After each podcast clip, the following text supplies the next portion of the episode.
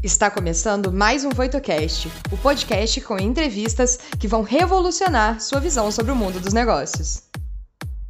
Oi, pessoal. Eu sou Sami Obara, parceiro sênior no Roncha.org. Nesse quadro, você vai conhecer as melhores práticas do Kaizen e Lean, com referências globais.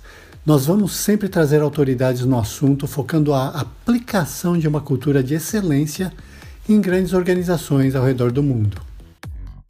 Olá, sejam muito bem-vindos e bem-vindas. Eu sou a Bárbara, Head de Conteúdos e Inovações na Voito, e vou trazer os principais insights que vão ajudar você em sua jornada, complementando sua experiência. Nos encontramos no final do episódio. Até lá!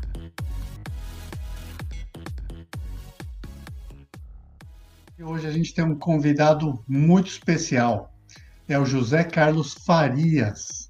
Ele é o Senior Sensei do Roncha, diretor financeiro e CFO do Roncha.org, e ele é um economista com mais de 26 anos de experiência dentro da Toyota. Toyota do Brasil, Toyota do Japão, esteve em várias outras Toyotas ao redor do mundo e gerenciou áreas de finanças corporativas, parte de planejamento e controladoria, facilidades, planejamento tributário e também é, exerceu um uma, um papel-chave em uma, em uma grande tragédia que teve no Brasil aí, quando teve a greve dos caminhoneiros.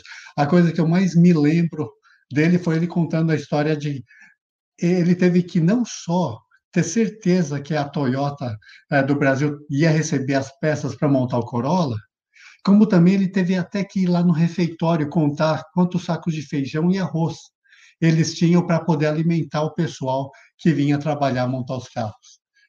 Fascinante, muito interessante. Então, eu gostaria de convidar aqui pra, e, e estender minhas boas-vindas ao José Carlos Farias. Tudo bem, Farias? Ô, pessoal, boa tarde, tudo bem com vocês? Bem, primeiro queria agradecer a oportunidade aí de a gente poder conversar, poder compartilhar um pouco dessa experiência o Sami colocou tanta experiência que parece que até que eu já sou de idade, né? Mas é que eu comecei a trabalhar cedo. É, então é um prazer compartilhar isso com vocês. Espero que estejam todos com saúde, espero que estejam todos bem, todos bem se cuidando. Então, vamos lá, Sami, para esse bate-papo aí, vamos compartilhar um pouco aí do de, dessa experiência que você colocou um pouquinho mais. Legal. Sabe o que é, Farias? A gente recebeu algumas perguntas antecipadamente, mas vão ver algumas outras durante a nossa conversa aqui.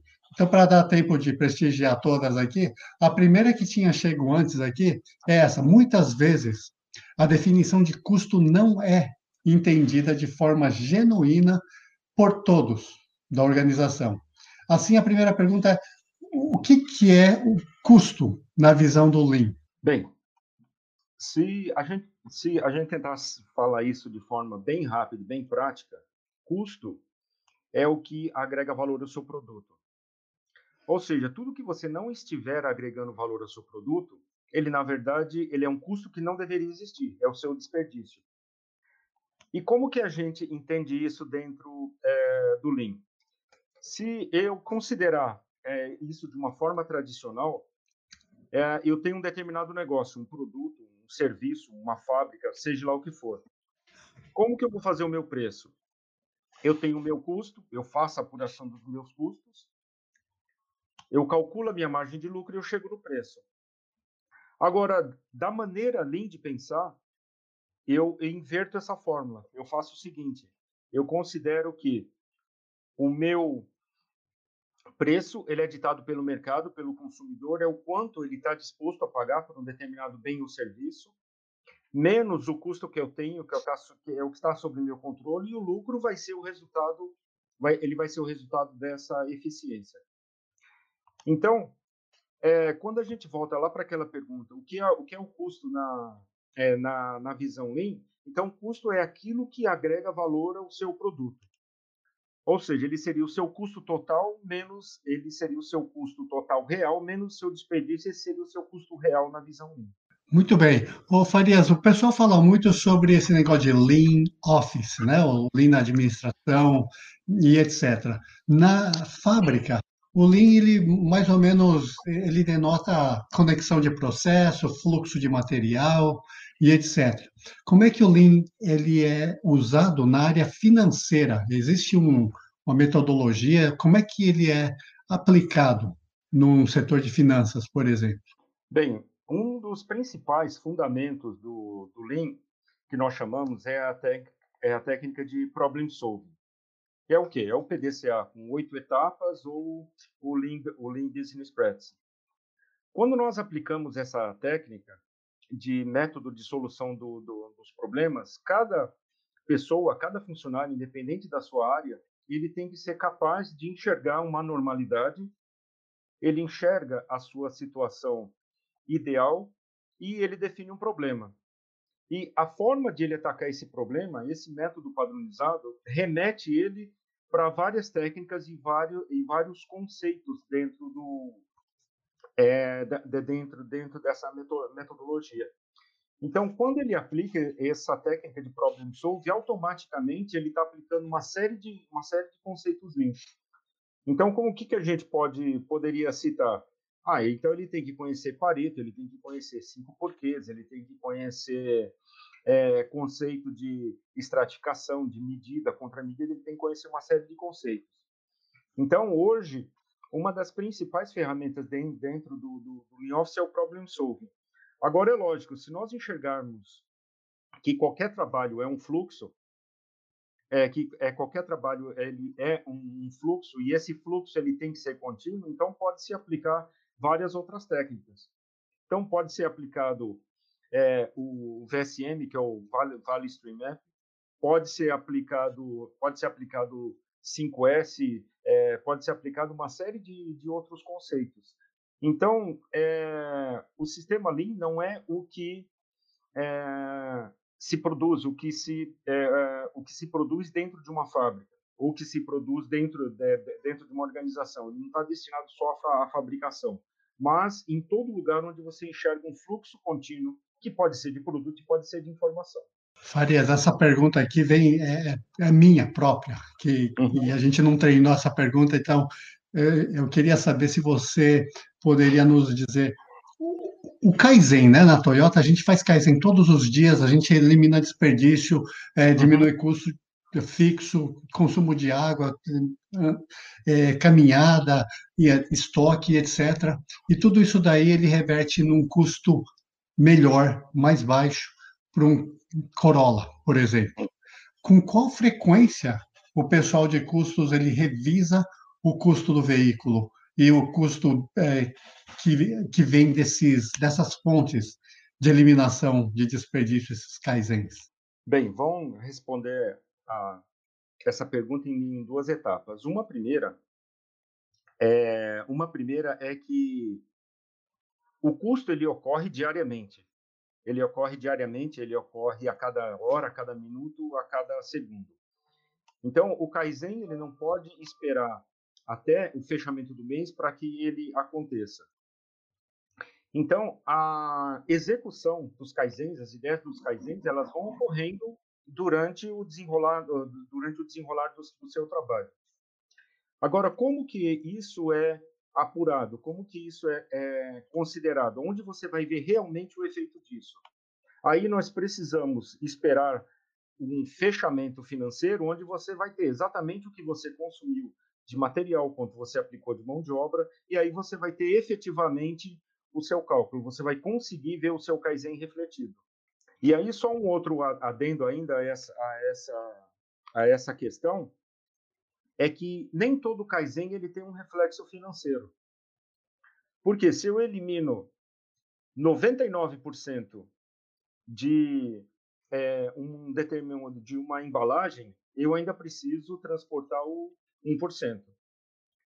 Se eu consigo eliminar 50% do trabalho de uma pessoa, eu ainda tenho os outros os outros 50%. Então, o, o Kaizen acumulado e o efeito financeiro dele, eu consigo enxergar ele mês a mês. Mas a ação do Kaizen, ela tem que ser diária.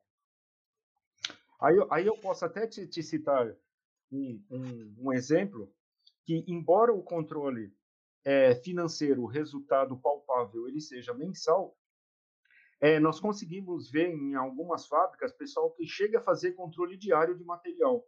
E como ele consegue é, enxergar isso?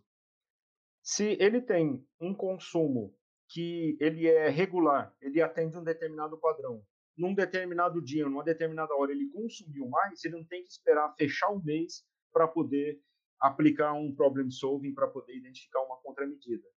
Então ele já ataca imediatamente e não vai esperar o próximo mês, senão ele vai estar tá fazendo somente um trabalho de verificação em cima do que já ocorreu. Aí ele está trabalhando na explicação e não na contramedida. Muito bom, porque tem empresas que elas ainda estão engatinhando em termos de implementação de Lean, elas têm uhum. deficiências até em controles e etc. E uma das perguntas foi: se eu não tenho controle de custos ou finanças, que é bem apurado e acurado, como é que eu posso implementar o Lean nesses casos? É, eu acho, eu acho que essa pergunta também tem duas vertentes. Né? É, normalmente, para você implementar um sistema Lean, nós chamamos de quê? Nós não chamamos isso de gasto, mas nós chamamos isso de investimento. Por que investimento? Porque você vai ter que mobilizar ou uma consultoria externa, ou você vai ter que mobilizar o seu pessoal, você vai ter que mobilizar pessoas, recursos, vai ter que mobilizar é, você, é, você, vai ter que é, mobilizar dinheiro. Então, é, base, então base, baseado nisso, você consegue, é, você consegue estimar, você consegue estimar que isso ele vai ser um retorno, ele vai ser um retorno do seu investimento. Uhum. Não sei se eu consegui responder exatamente a sua pergunta. Não, eu, eu achei ótima. Agora, algo que muita gente tem em mente, né? É como é que você já mencionou que às vezes você reduz metade do, da, da mão de obra ou você reduz metade do, da embalagem, mas você ainda tem a outra a metade. E uma das perguntas foi: na minha organização eu tenho dificuldade em traduzir os ganhos no Lean, como ganhos em produtividade, tempo, setup, etc., em valores. Ou seja, muitas vezes esses ganhos, eles, é, se você está dando cinco passos, agora você dá dois passos apenas, eles têm dificuldade de traduzir isso daí em valores. Então, como é que o pessoal faz nesses casos? Bem, como, é, como que o desperdício ele é traduzido em números? A gente pode citar alguns exemplos. Uma, uma das formas mais tradicionais de você demonstrar o seu desperdício é, através da, da, da, da, técnica do sete desperdício. O que, que são os sete, os, os sete desperdícios? Então, um deles é superprodução. Então, como você consegue traduzir isso? Se eu tenho uma produção maior do que a minha demanda, eu tenho desperdício. Isso vai me causar um estoque. Esse estoque ele vai me causar uma imobilização financeira. Consequentemente, eu vou ter mais espera, eu vou ter mais estoque, eu vou ter mais transporte, eu vou ter mais, mais movimento e assim, assim por diante. Então, onde vão aparecer os ganhos do Lean? À medida que eu aproximo o processo, eu elimino a minha espera. À medida que eu consigo fazer esse fluxo sair conforme a minha demanda, eu começo a parar de ter superprodução. Eu começo a parar de ter estoque. Quando eu paro de ter estoque, eu vou ver esse resultado lá na, na minha linha de balanço na minha linha de estoque intermediário, de estoque, de, estoque de produtos finais. E, consequentemente, a hora que eu reduzo tudo isso, é, eu consigo verificar, por exemplo, o meu custo de logística. Eu tinha é, dois processos que eles não estavam aproximados, eu precisava transportar. Agora eu juntei os dois. Ou seja, eu vou ter ou uma pessoa a menos, uma empilhadeira a menos, um caminhão a menos. Então, esse, esses custos é, esse custo desse é, o, custo desse desperdício ele vai aparecer em outras formas, em outras linhas dentro do seu demonstrativo de resultado ou do seu balanço, como estoque, despesa de logística, despesa com pessoal, redução de horas extras e assim por diante. Só, só adicionando e fazendo um link com a pergunta anterior.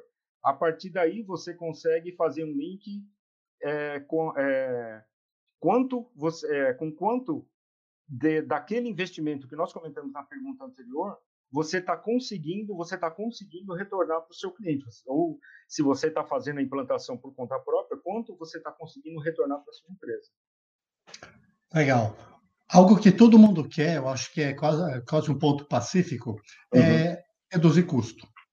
Agora, como é que você consegue um engajamento total do pessoal num programa Lean de redução de custo? Como é que a Toyota fazia isso daí para que todo mundo é, focasse em eventos de redução de custo? Bem, isso tem que estar, tá, é, vamos dizer assim, plantado, tem que estar tá, é, inoculado dentro da, dentro da sua cultura. E aí, como que você consegue esse engajamento, como você consegue atingir todos os, os níveis. Com o, o, nível mais alto, você consegue isso através do Roshin. O que é o Roshin? É um planejamento estratégico que ele é desdobrado para todos os níveis. Então, desde a mais alta direção, desde o presidente da empresa, o diretor, depende do tamanho da sua, da sua organização, o Roshin dele ele já começa com metas de redução de custo. Então, ele já começa com metas de redução de custo. Qual a responsabilidade do nível médio, da gerência da supervisão? Eles vão promover as atividades. Então, eles vão promover as atividades, vão demonstrar isso através de OBEIA, que são salas de, salas de, de, de controle, é, de, controle de, de custos, vão promover é, a atividade. E como que eu atinjo o nível lá dos, do, é, do, dos operadores? Vamos dizer assim, o último é, nível da, da minha cadeia produtiva. Tá? A gente sempre fala em produção, que os, acho que os exemplos são mais claros.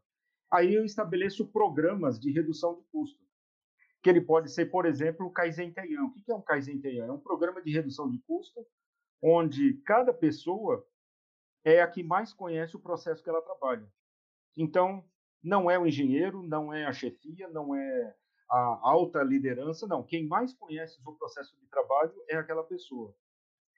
E você colocando essa sensação, ah, eu sou o dono desse processo, logo eu sou o que mais conheço. Então, logo eu consigo melhorar, eu consigo dar sugestão para que eu consiga fazer esse trabalho é, mais rápido, mais fácil, mais seguro, mais, mais barato. E aí você consegue envolver, envolver você consegue envolver é, todo, é, o, desde o nível, desde o nível operacional até a mais alta direção da empresa. Muito bom. Aqui o pessoal fica fascinado com um aspecto ah, que a uhum. Toyota eh, faz corriqueiramente, mas o pessoal fala: como assim a Toyota dá tempo para o pessoal fazer trabalhos de redução de custo, né? O CCQ, é, é a Toyota para a fábrica toda e fala para o pessoal: não, agora a gente vai trabalhar focado nisso. Em 30 minutos que seja, são quantos Corollas que a gente já deveria ter feito e não fez, é ou não é? Uhum. Eu sei que a Bárbara ela está chegando com algumas perguntas do pessoal que está nos assistindo, então eu vou convidá-la para fazer essas perguntas aqui. Oh, eu estava acompanhando aqui, realmente a live de hoje foi muito interessante. Acho que algumas vezes a gente perde um pouco essa noção mesmo do que, que é o custo, né? A gente fica às vezes uhum. focado demais em reduzir, mas reduzir o quê, né? Então é muito importante a gente entender de fato. Mas vou trazer então a primeira pergunta aqui, uma pergunta muito interessante feita pelo Oswaldo. Como é calculado o coeficiente das competências de avaliação do clima organizacional da Toyota? Bem, eu não sei se eu entendi bem a pergunta, mas essa parte de avaliação de clima, ela tem a ver com RH, é com o seu ambiente de, de, de trabalho. Então, eu não, eu não entendi qual que é a relação, esse coeficiente de competência é, no, no custos. Talvez, é a, é, talvez a pessoa esteja querendo se referir, é, esteja se referindo a o quanto o custo é importante na avaliação pessoal. Aí, se não for isso, depois, por favor, pessoal reformule a pergunta. É, como eu falei na, na explicação anterior, como que funciona o Roshin?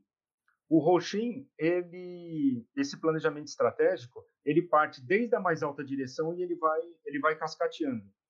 Ou seja, o objetivo da empresa de reduzir custo, ele passa a ser o objetivo do é, pessoal da fábrica, de reduzir o custo industrial, só para ficar no exemplo. Esse, é, esse mesmo objetivo, ele passa a ser o objetivo de redução de custo é, do pessoal do setor de prensas, por exemplo. Ou seja, é, aquele objetivo mais alto que estava lá no nível do, do CEO, ele passou para o diretor e chegou até naquela sessão, ele vai estar tá nos, objetivos, nos, nos objetivos de cada um. Então, a forma, é, não só o comprometimento por conta de cultura, por conta de engajamento, mas as pessoas passam a responder pelo aquilo como parte, como parte da, da, da sua avaliação. Agora, se tem um coeficiente fixo, não, não tem. Isso vai depender do, vai depender do, do, do, momento, da situação, do veículo, do local que a pessoa trabalha. Às vezes ela está trabalhando ainda em desenvolvimento, então isso vai variar muito conforme a aplicação e conforme o momento que a organização estiver vivendo. Legal, muito interessante, Farias, bem legal. A nossa terceira pergunta, então, ela é do Thiago Souza. E aí ele até dividiu em duas ali, mas a gente junta. A visão de redução dos custos precisa ser algo latente em toda a organização, do chão de fábrica à alta direção. E aí ele pergunta, então, em cima disso: como incentivar os funcionários a terem essa visão crítica, contribuindo para a redução em suas atividades? Bem, o, como eu falei, o principal, o, o principal incentivo tem algumas organizações que elas fazem a opção de remunerar é, esses prêmios, é, remunerar essa redução de custo.